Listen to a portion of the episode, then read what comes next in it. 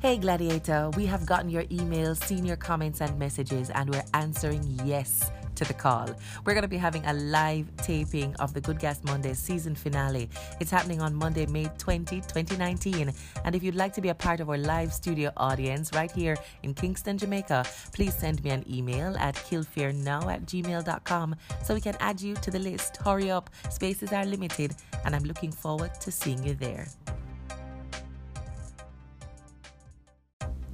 Greetings and blessings. Welcome to another edition of Good Gas Mondays with me, Crystal Tomlinson.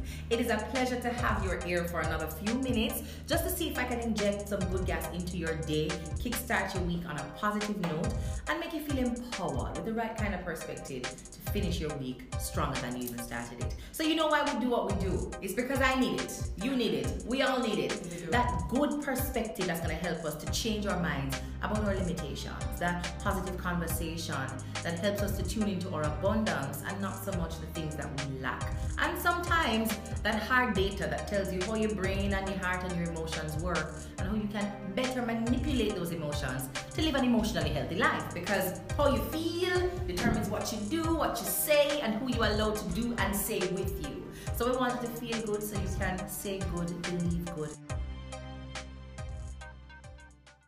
and do good. My guest today is an all-round do-gooder. Her name is Kamala McQuinney. She is an associate clinical psychologist, an entrepreneur, public speaker, and a survivalist. There's a core wow. element of her story, right?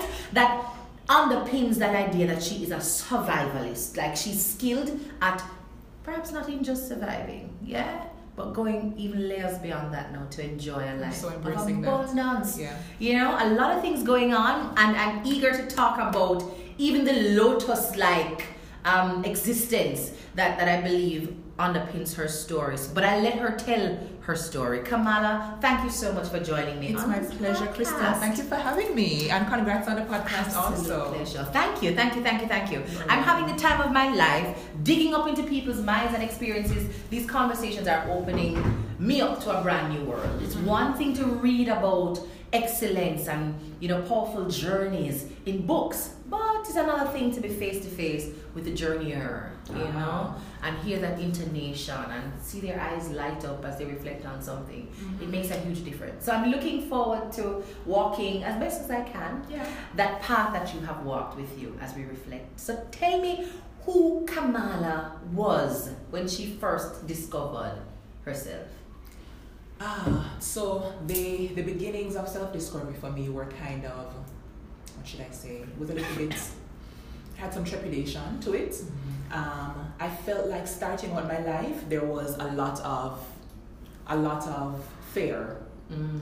a lot of timidity, a lot of living in my head, and not so much living out. Yeah, you know, um, that came from several different places. As I began to journey as a little girl, I started to figure out that I was comparing my story to many others' um, stories, even at that young age, mm. especially around family dynamics and particularly around the absence of my father. The present slash absent, you know that kind of situation mm-hmm, mm-hmm. where he was there, but he wasn't really present, mm-hmm. you know? And so that had a lot of in, impact on me at a young age. I didn't really know how to define it and, you know, explain it, but I felt it. Yeah. Um, and then I was also physically, I was always the tallest one in my class. So I always felt slightly awkward in my height. Mm-hmm. And then at a young age too, coming from that whole physical description, you know, how you view yourself, um, somebody told me at maybe like age six that I sounded like a man. And I was like, what? And so in my development, I had these negative things somewhat shelved in the back of my head. That, you know, I'm awkward, I'm different, I just didn't feel solid in my own skin. Right. And so high school started the whole journey. So this is me, you know, the tall, slim, kind of awkward girl. Had one of my best friends who was the complete opposite. So she was the typical every 13 year old's dream, you know, voluptuous, light skinned, and the whole situation. Walking beside her on the roads in Jamaica, I almost wondered if I was invisible. So unfortunately, at that very formative time when you're beginning to, you know, come into a sense of who you really are at, at, at the brink of adolescence, unfortunately, it wasn't, you know, the best set of thoughts I had. Yeah. And then one of the critical or pivotal moments for me was when I entered maybe fifth or sixth form. And the school challenge quiz coach asked me if I wanted to join the team. And I was like, okay, cool. He was like, I think you know, let me like how you come and train with the team or whatever. I started quiz. And then I was on TV, people complimenting me on the same voice that people said sound like a man. I was like, this, this is kind of different though. and then I found that guys began to be, become attracted to me for my mind. That they'd be like, "You're so intelligent." I was like, "Oh, that's a thing. that's a sexy thing." yeah, that's a. I was like, "Oh, this is interesting." so I feel like I feel like my blooming started around about like 15, 16, mm-hmm. in starting to see that there is value to this girl. Like a whole lot of good stuff locked up. Just start to tease them out little by little. And maybe about three years after I came into the knowledge of what my name meant, it actually means lotus flower. Ah, so, so that's that explains the part of the business now. Yeah, okay. Yeah. So I started to research what lotus, like what's special about the lotus flower, and I found so much wealth. The lotus starts its life in the bottom of a muddy pond, like it's always murky, dirty water down there. And it is wired by the creator to always aim straight for the sun. And when it emerges from that dark place, it is always spotless, like straight purity. And so the big takeaway for me is no matter where you start, remember I never start up so yes. so 100, you know, in terms of feeling power of self, no matter where you start, you can end up unscathed, end up beautifully, and end up going for exactly where you want to go. Wow. Could we, I think we could stop the interview there and send you all home to pray and meditate on what this means. right? Everybody needs to print out the photo of a lotus flower. And if you can, can we plant them in the Caribbean? Are they, yes, I, man, I've seen so. Yeah, man, yeah. Because now I feel like I want a lotus flower in my living room and in my yard. It's a, it's a, beautiful, and you know, like in, in Hinduism and many of the religions from the East, yeah, it's a it. very central, it's so, so much symbolism about becoming and evolving despite where you start about wealth and purity, and all the symbolism is just so powerful. So I, I, I, fully adopted the lotus as part of my identity at that point. And, and I must let you know, she is the CEO of White Lotus Bridal Boutique here in Kingston, Jamaica, and also the CEO of Island Lyric Luxury Body Collection. I have a beautiful hand cream of butter that I, I, got as a gift from her earlier this year. Of course, me dig it out and use it out and it's done. My pan also it. I, I, did, I did, yeah. and I gifted it to, right. to a family member because it was just delicious. It really was delicious. I'm so glad. So, so not only have you weaved in the symbolism and meaning of the white lotus in the persona that is Kamala, but also in, in the business pursuits, and that I think speaks to how authentically connects with you. Yeah. So you let let's go through that journey into the sun. So we get into to high school and we've developed a more positive outlook on who we are. Mm-hmm. Young adulthood, what was that like, and what what interesting and pivotal moments did we have there? So now, young adulthood, the adventures really started mm-hmm. because since I was probably age six, I've been signing my name Dr. Kamala Patrice McWinney. And as far as I was concerned, I was made to become a pediatrician because I love children. I was like, this is it. Mm-hmm. Enter high school doing the sciences, A levels come, mash up, pop down, foolishness. The results were like a hot mess, oh. right? so my best result on my grade sheet was in GP. I got a perfect score because I love to write, I love to express myself. The sciences which I want, which I needed to pursue medicine, not so much. Ah. And that wasn't a big stop sign for me because I was like, I want this. So I went to university, continued to pursue that line of study, and reached the penultimate year to actually matriculate with the degree in biochemistry.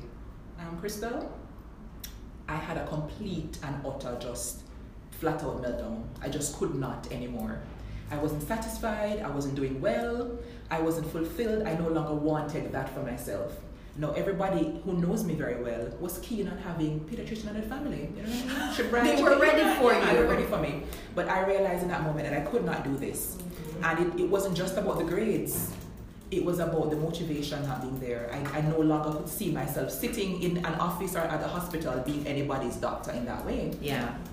And so one day I had the bold idea that I need to do something. I cannot continue on this path. So I went to see Professor um, Barry Chevannes, who was a dean at the time. And I said, Dr. Um, Professor Chevannes, I need to transfer from that side to so side. Hear how God good to me now. He says to me, um, what are your reasons for wanting to transfer? Because typically we accept transfers only if the persons are doing well, which I was not, or if they are a misfit in their current line of study. I was like, that's me though. So he went on the system to confirm the part about the doing well. Okay, okay. Right? And he said, oh, our system is down today But I assumed that you're bright, but just that you're failing. I was like, Jesus, I What a thank fail. you. I assume that you're bright, but just that you're failing. Exactly. Yes. That's the reality. Yes. But that's, that's not a step above what I was thinking about myself. Yeah. And so he's, I'll never forget the words he said to me, I'm going to go ahead and engineer your transfer to SOSI. That was another pivotal moment for me. Because that's when I decided to pursue what I had, what had become a passion over the last couple of years, which was psychology. Mm-hmm, mm-hmm. Then I went and did a master's in clinical psychology and I have no regrets. So that was another pivotal moment, career wise, figuring out what I'm really here to do. Now I saw an interview, just happened upon it on CBS. A gentleman, and I've forgotten his name, but I've not forgotten the title of his book. Um, it was about lighthouses, and he describes personalities in our lives who become lighthouses for us as we walk a dark and lonely street. Um, but Professor Chevannes sound, sounds like in that moment he was a lighthouse for you. Who else turned on the light for you on, on a dark road? Like who do you want to stop and just recognize for being light in moments when you needed it? That's a very good question. Um, it takes me to another point in the journey, Mhm. which was having gone through breast cancer. Ah. So 20s were adventurous, interesting, fun, challenging.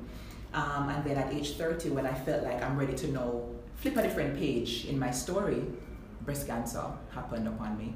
And in going through that journey, I feel like several lighthouses jumped out at me. So there was one friend of mine who walked the journey along with me, and just seeing, I couldn't see myself going through, but just looking at her and seeing what I must have looked like to other people, going through in spite of the everything, the hair loss and the stress and the medication.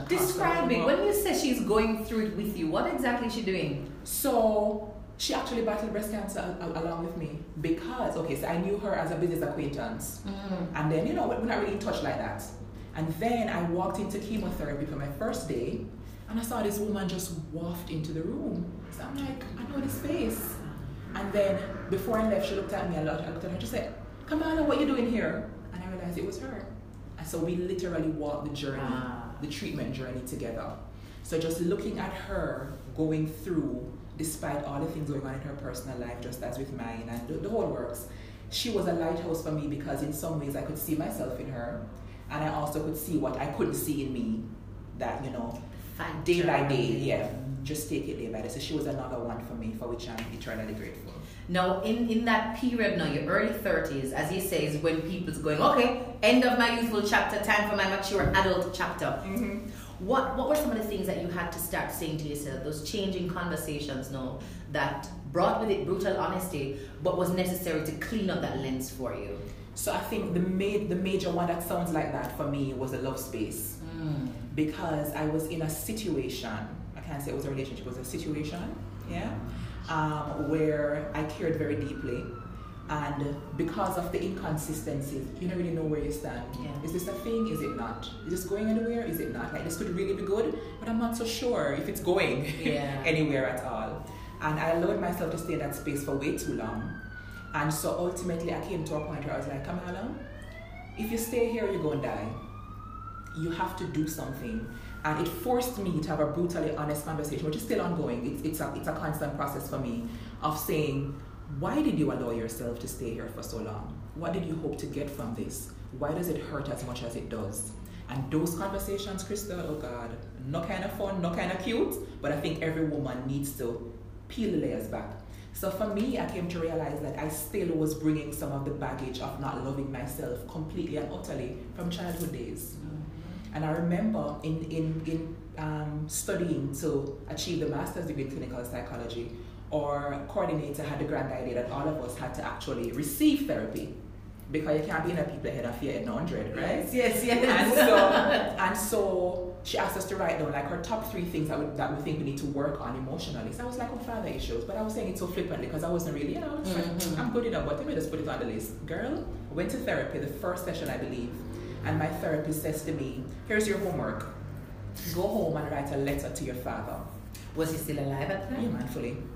Um, Crystal, I started to write a letter, and I'm like, this is, this is such a dumb assignment. Like, so I'm writing very, you know, politely from the from our cognition, Mhm. all the things I know or claim to know. And then I buck up on a thought, it just jumped out at me, which I know happened because it was suppressed. I didn't even give any kind of ear to it. And I just found myself desperately needing to say to him, Why didn't you love me? I was a good girl. I was bowled over. I didn't know I was walking around with that sense of not being enough Yeah. for all these many years. I was in my 20s at that point, right? And so after that, now it's like something opened up, and I, I began to just gush all the things that my subconscious Mhm. was holding on to that I wasn't consciously aware of. Here I was about to become a psychologist and didn't check all this stuff. So it, it, it raised so many points for me. One of them was it became clear to me why I had been in a couple situations attracted to unavailable men. Mm. Because I don't know if you know about the, the Freudian concept of repetition compulsion, where as human beings we have this innate desire to replay pain points or conflict areas from our childhood in the hopes that we can resolve them. Wow. So now I'm feeling like I need to sit down and just assess all the things that are oh happening in my life Oh God, oh God. to see if I'm repeating anything that I may not even be conscious of, you know. But Yeah. when you begin to interrogate it, as you said, it pops up, springs up from that well. Absolutely, if we're open. And so I, I realized that the unavailability dynamic was something that it made sense because my father was un- he was available, but he was not. Emotionally, He would- yeah. yeah. He, he could have been sitting there for 24 hours, but I never saw him as a source of, you know, someone who I could share with or of encouragement. He just, he was blocked off in many ways. And so I saw myself going towards men who were there. Tell you nice things, you know. They, they might tell us you're cute and you're nice, whatever. But when it really counts, when it, when, when it moves beyond the surface, Then, da- da- they're unavailable. And so that was a pivotal shift for me. And it became so important for me to share that with other women. How do you avoid returning or relapsing into that need to resolve and repeat? Do you think you've gotten over it completely, or it takes a daily setting up of, of particular things to make sure that I don't make the left turn Yeah. when I get to the intersection? Yeah. What do you do? I feel like it's almost I feel like it's almost a case where once you're brutally honest with yourself and you start to do the work, I almost feel like it's a case like when you're vaccinated, you develop a kind of protection. But it's not a hundred percent fail safe in the emotional sense. I feel like it's a weekly, probably not daily, but it's a constant, you know, thing that you have to become aware of and become that honesty is critical. Because sometimes we like to sh- to put stuff under the carpet, even when you have woken up, when you have become kind of woke, we still like to tell ourselves some convenient half truths. Yeah. So we always have to be on the lookout. Am I being honest in the situation? What do I really want? Am I shrinking? So the t- t- t- t-shirt here this is one of them from, Won't from the collection. shine to be wifed? Hello! From the White Lotus collection. love it! Right? I love it. Thank so, you. so wives to be could also be wearing that shirt. Oh, absolutely. Mhm. Absolutely, totally, you know. So I feel like it's a constant process, but I feel like once you start it, the, the, the likelihood of returning becomes less and less. Ah, so it's consistency Absolutely. with all things. Yeah. I, I wonder if that emotional muscle group that requires that daily exercise so we can stay alert and pay attention to ourselves, if many of us even know how to find find it. Listen, Because it's easy to pay attention to other people, you know, but how, how do you pay attention to yourself? What is your routine in the morning to say, Kamala, good morning. How are you? What are you doing? What did you do? How, how do you get to that station on the network? And interestingly, I think many people, especially Jamaicans, are not tuned in. I was telling a group recently that in my several years of doing therapy so far, Jamaican people will come to me every week for a session, and I'll say to them, how did, how did this particular situation make you feel? Typical therapy question, right? How does that make you feel? And 95% of the time, John will start to feel away. What, what, what the way is? what is the What's name? the way? what is the name of the way that you feel? You get me? Because many of us are not trained to use our feeling words, nor our feeling muscles, nor our emotional, you call them, muscle groups. Mhm. We're not. And so that's something that I'm, I'm, I'm also passionate about helping people to even become aware of and to become stronger. For me, I feel like during the time when I was preparing for medical to become a doctor and I realized it wasn't working out, I developed, um, I think, moderate depression, a clinical depression. I was like just not functional. I was functional but not functional. And you know, many of us have that. It's high functioning depression. So I was going to school, everybody saw me, but I was low down. And I feel like from that experience, I have, I think it becomes almost automatic that you develop this sense of having to be honest with yourself. Because even if you tell, tell yourself a lie today, by Sunday, you feel a little, little off. There's a hangover Yeah, from the lie. Yeah. You feel you feel some type of way off, like something hundred. What am I Mhm. blanketing or what am I not tapping into? So I don't even think I have the option to consistently hide away from it because the process has already started.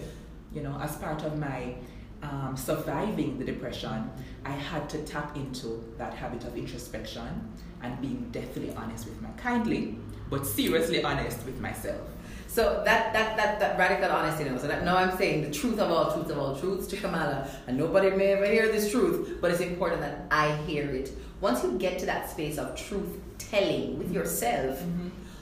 how skilled are you at doing it for other people? Because here's the truth. Your lighthouse is not just the person who turns the lights on and says, Come in, let's have hearty soup and just kick back and watch some Oprah. The lighthouse can be somebody who tear off your garment and hose you down because you need cleaning Yeah. and you're not recognizing that. Yeah. Knowing what you know about the brain and uh, emotional health and mental health and what needs to happen, how do you help those in your circle to get to that place of honesty? Is it possible to, to bring people with you? Because it's something I find myself wanting to do. Don't know if I can do it, but God know I have the desire to bring people with me Mhm. into that clarity and honesty. Yeah. Is it possible? It is possible, and I love that question. Um, a lot of the people in my circle will tell me that one of the things that they value most about me is that I'm non judgmental.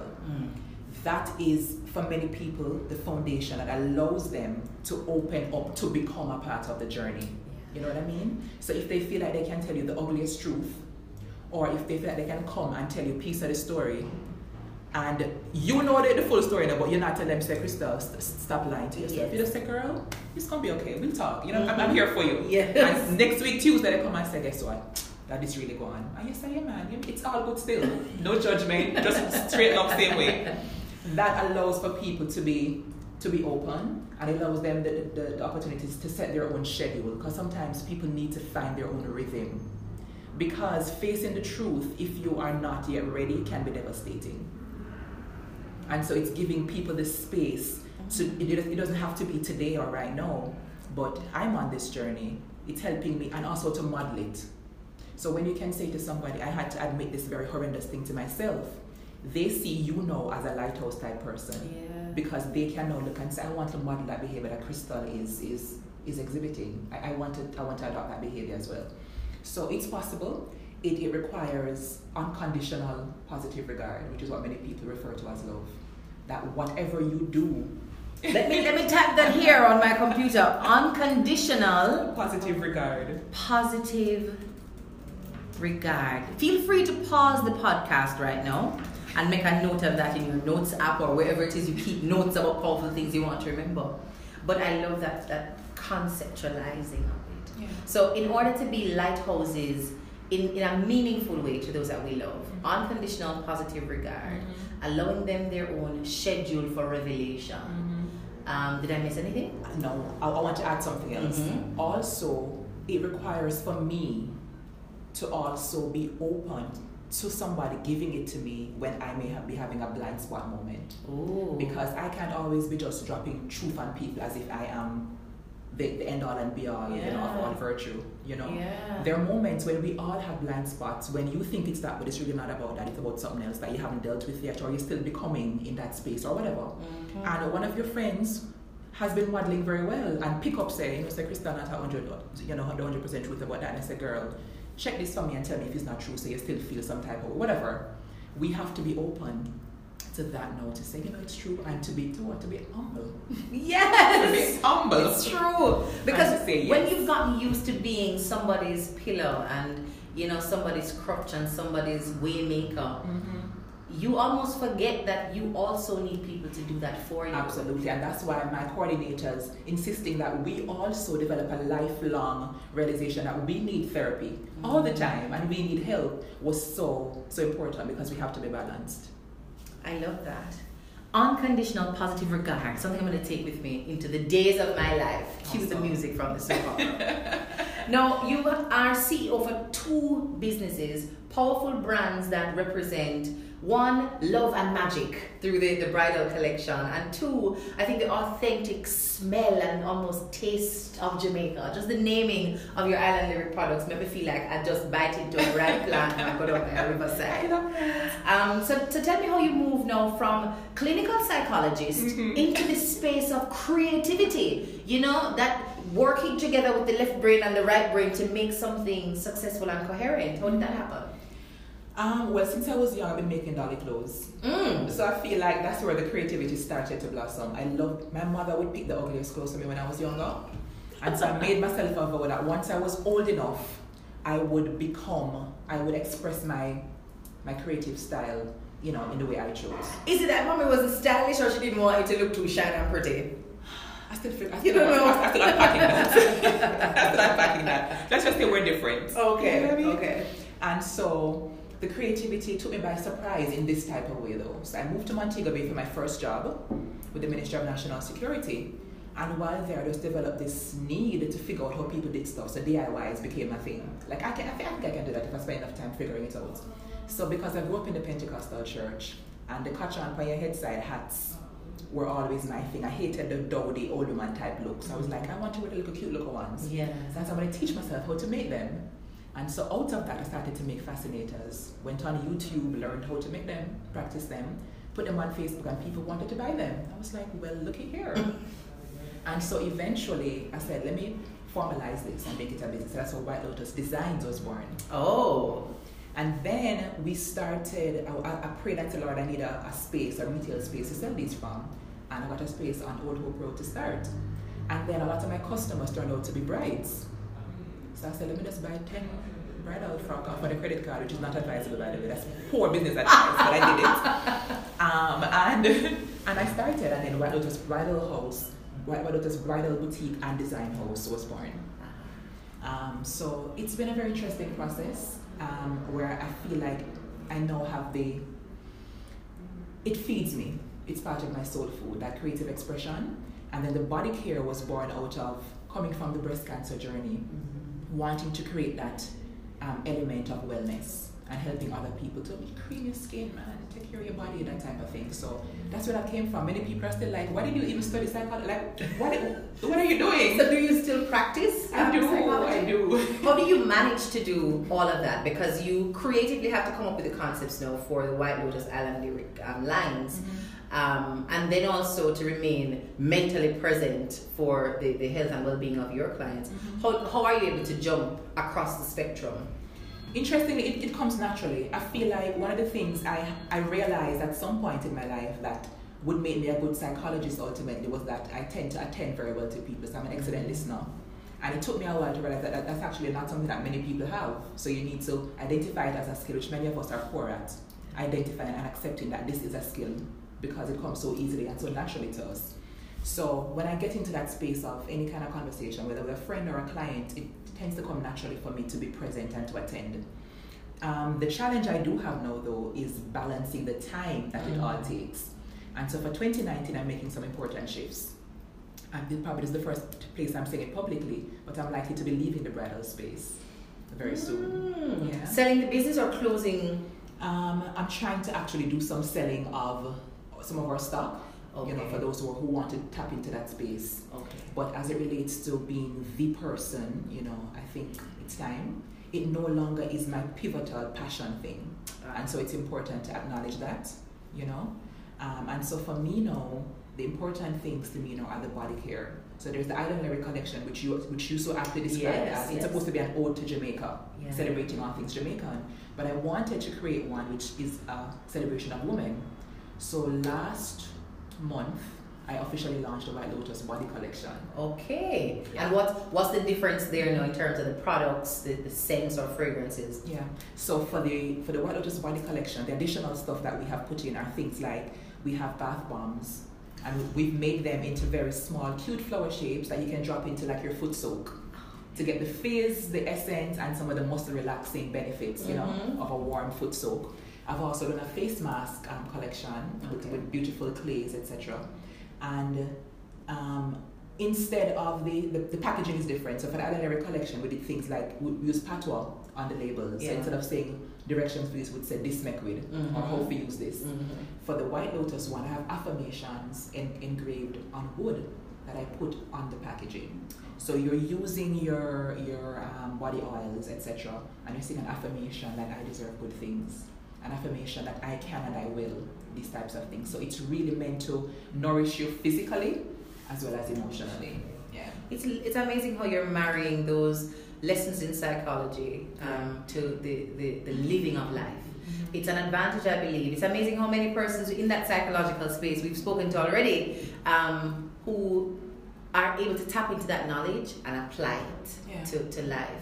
For somebody who is just living life, you know, we didn't read the textbooks and we didn't go to school and we're not watching Dr. Phil. What what would be my touch point then? You know, how, how do I find this kind of community? And if I if I can't find it and I don't know all the answers, what what do I do first? You know, what's that thing that I do to begin this revelation of self? I feel like it comes down to actually doing an inventory. Take a piece of paper, take a pencil or a pen or your favorite journal, and just start to write down what do I have? And that might be things that you're proud of and probably not so proud of, but they're all important.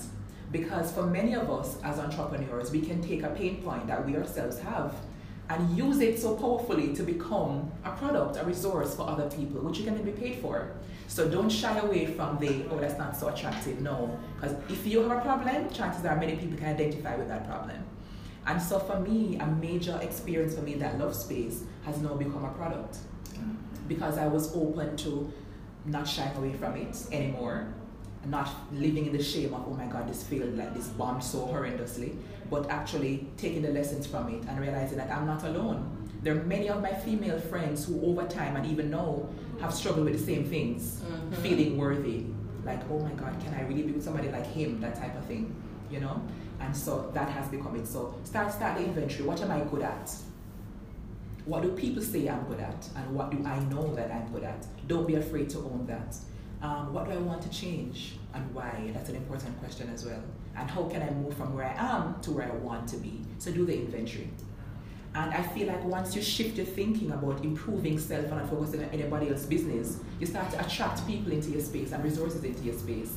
You know, um, sometimes we may have to shift our circle a little bit, shake it up. Mm-hmm. Because if you can't come to a friend and say, let's talk about this concept or this idea, or let's talk about being better versions of ourselves in the next three or five years, then maybe you don't need that person anymore.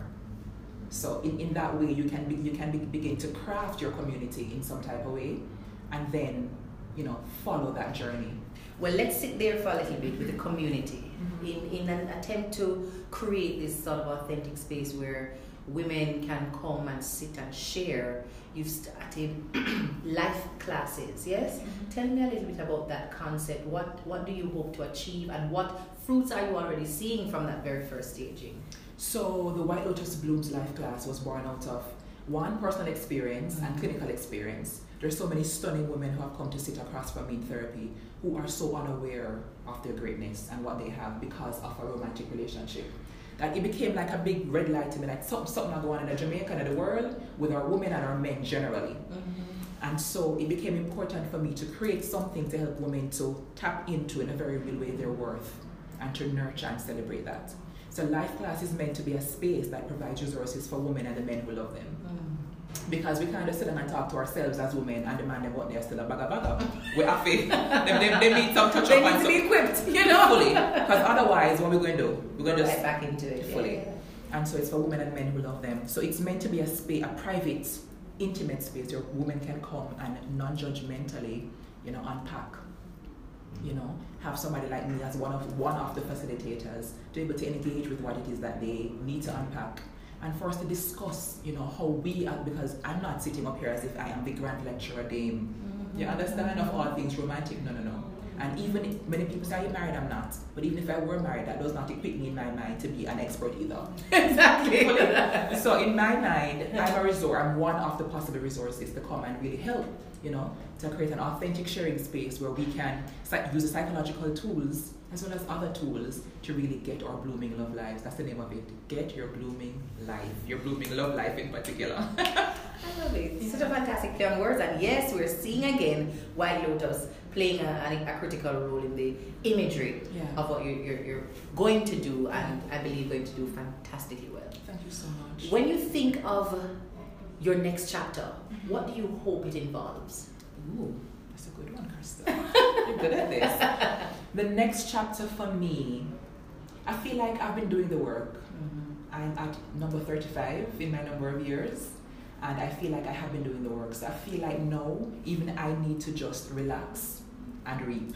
Because I feel like sometimes even I develop this whole complex around, or it has to always be struggling and work and I always have to be grinding right now. There comes a time when you've done it, laws of nature, when you plant, after you plant, you reap. So for me, I'm looking forward to an ease, a season of ease, Yeah. because I'm not slacking off. I have been doing it and I'm still doing it. But I feel like I need to just take a chill pill myself and just a girl, let it come to you now. Relax and enjoy what you have been planting. So I'm looking forward to ease. I want to retire at 35. I'm five years behind schedule, by the way. Listen. So I will never stop until I reach there. Whatever the age is, I want to retire. And retiring for me doesn't mean, you know, not working. It means doing passion work. Mm. And so interestingly, December 8th of this year was the one year anniversary of when I had resigned from UA. I was lecturing and loved it, but I wanted to lecture on my own terms. You know what I mean? Like, Yeah. like the life class type of stuff. Yeah. Because my students are like 19 and 20. And I saw where they needed resources that the curriculum didn't say that they needed. So I said, let, let me start something. It was scary. It's been a one year on my own. It's been adventurous to say the least. But I, I, feel validated now that the vision can work and that it's, it's powerful. So for me, the next chapter for me includes more intentionality. I don't need for my life to look like what you think it needs to look like. That has been one of my major lessons from 2018. It's my life, it's my vision. I, I just want to stand in that some more. I want the ease, you know, um, that comes with abundance. I also am looking to set up systems where I don't have to be so hands on because running the businesses, it's a lot of manual work, but I want to be able to start it, pass it on, you know, to those who can do a good job and move on to my next.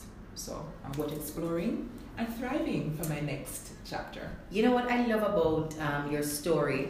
The very first thing that jumped out at me, and I made a note of it, is that you're not afraid to change your mind about what you want. To do.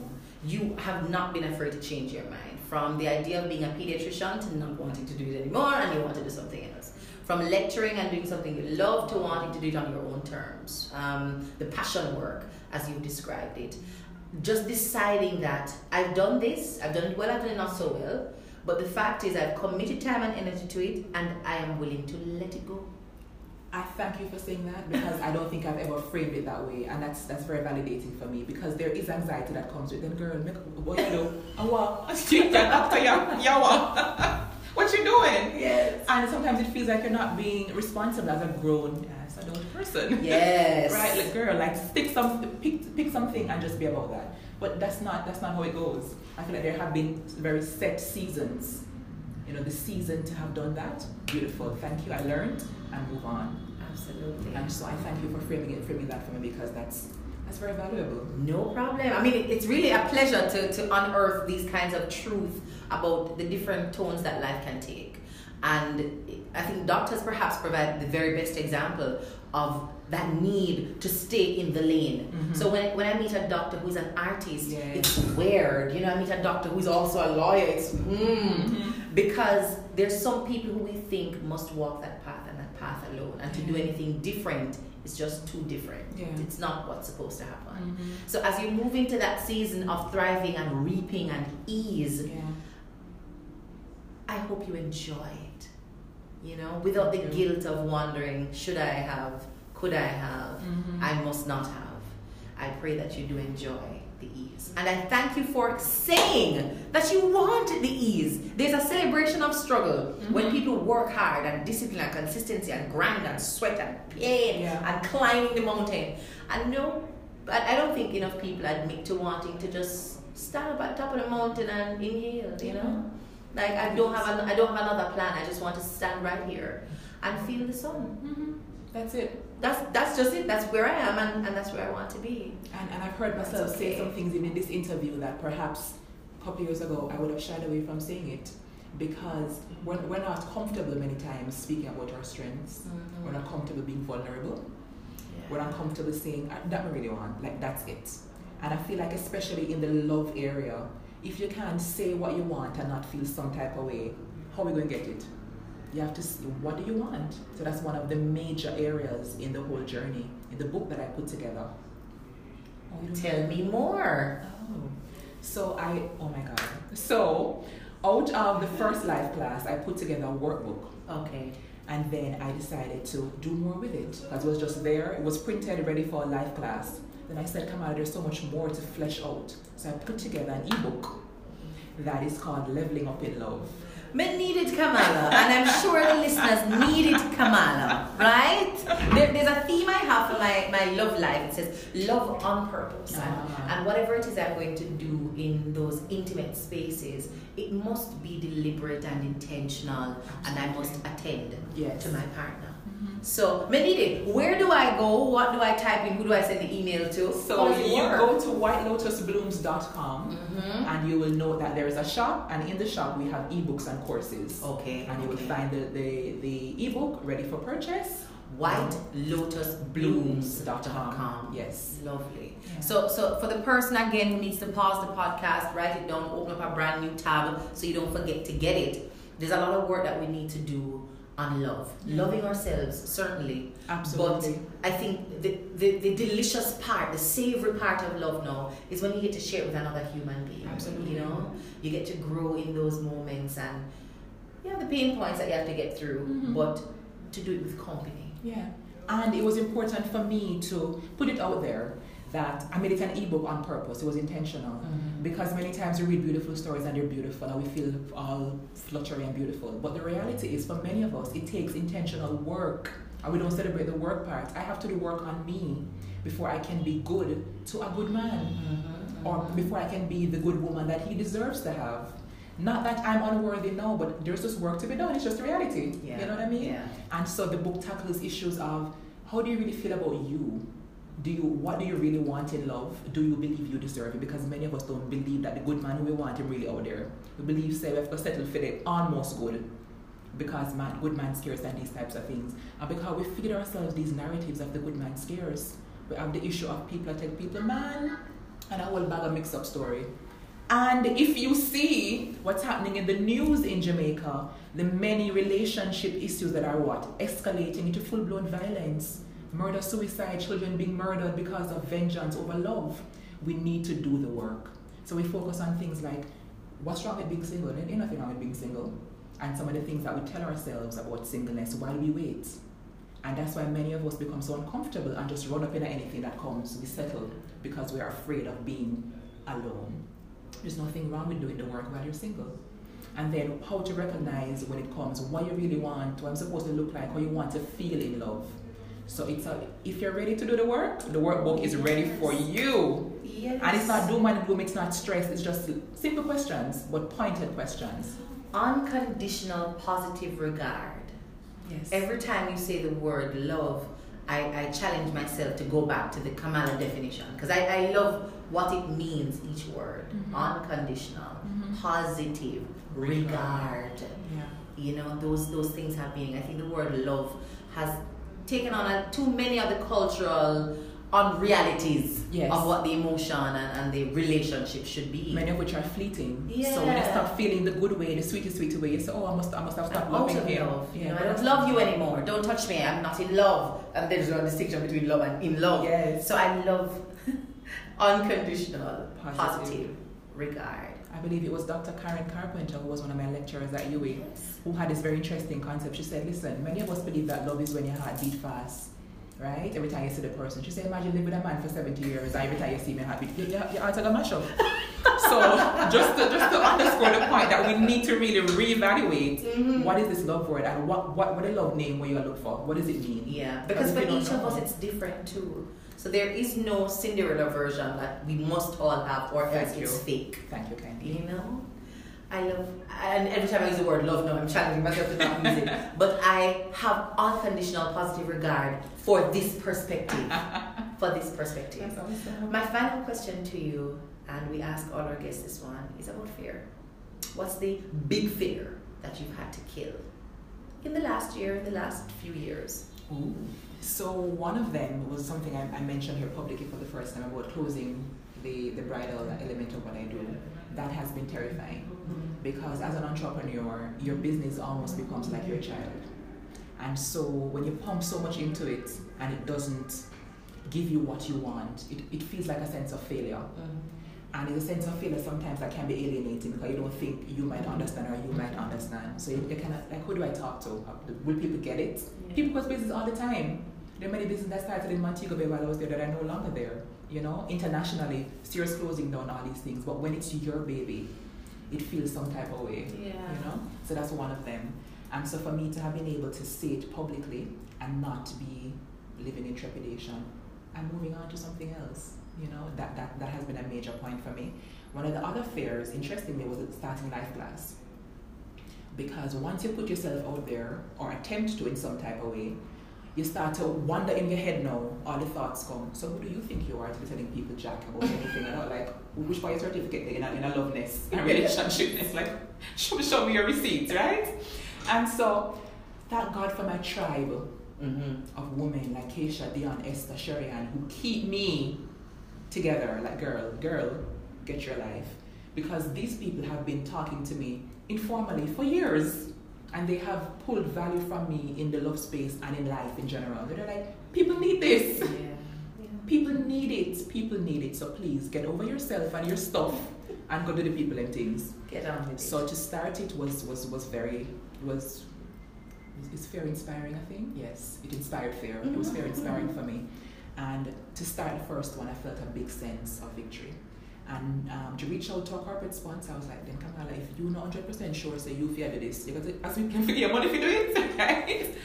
But thankfully I did reach out I stepped over the fear and they said yes uh, and I'm Awesome. just not working on the details so I can just broadcast it all over Jamaica and over the world Amazing, amazing. Powerful conversation here with Kamala McQuinney, Associate Clinical Psychologist, entrepreneur, adding new layers to that entrepreneurial spirit, a public speaker, and I'm continuing to say the survivalist because mm-hmm. as we survive one thing and conquer one thing, it must be a recommitment to continue to do this mm-hmm. because you know just survive and then struggle stop. yeah So I, I don't want us to be struggleists. I want us to be survivalists, putting the tools together, having a little toolkit to know how to attack those hurdles and problems as they come, and to just be emotionally honest enough to decide that it's okay to not want to try and survive this experience anymore. You know, yeah. I mean, don't not try survive that one. Yeah, Yeah. I'm gonna go and try That's something okay. else.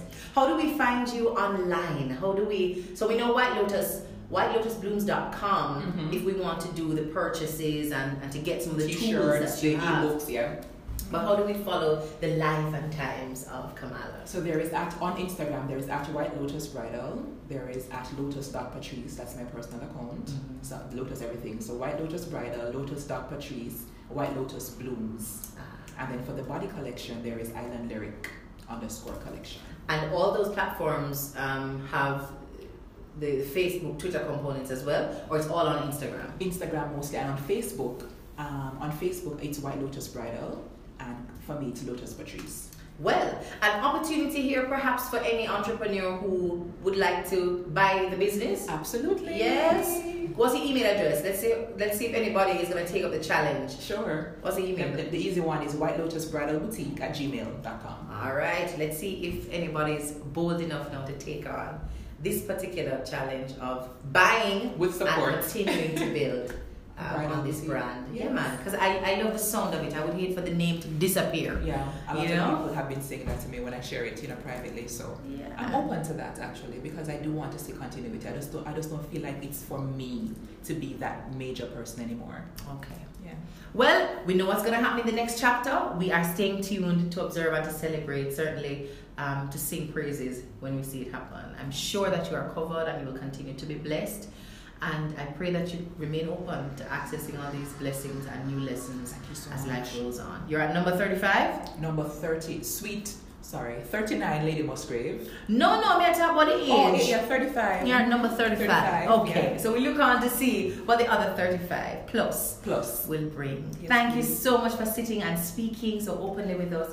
Kamala McQuinney, uh, the CEO of White Lotus Bridal Boutique and Isle and Lyric Luxury Body Collection. It has been an absolute pleasure hearing, sharing the emotions of that story. And I do hope you guys have a paper full of notes, of lessons, and redefining of words that we can use to enhance our personal And relationships please and come to my class. Yes, whenever they're ready to go and you start to advertise and all of that, I'm gonna start off by getting my ebook. Awesome. Gonna start off by getting my ebook because love is a big thing for me.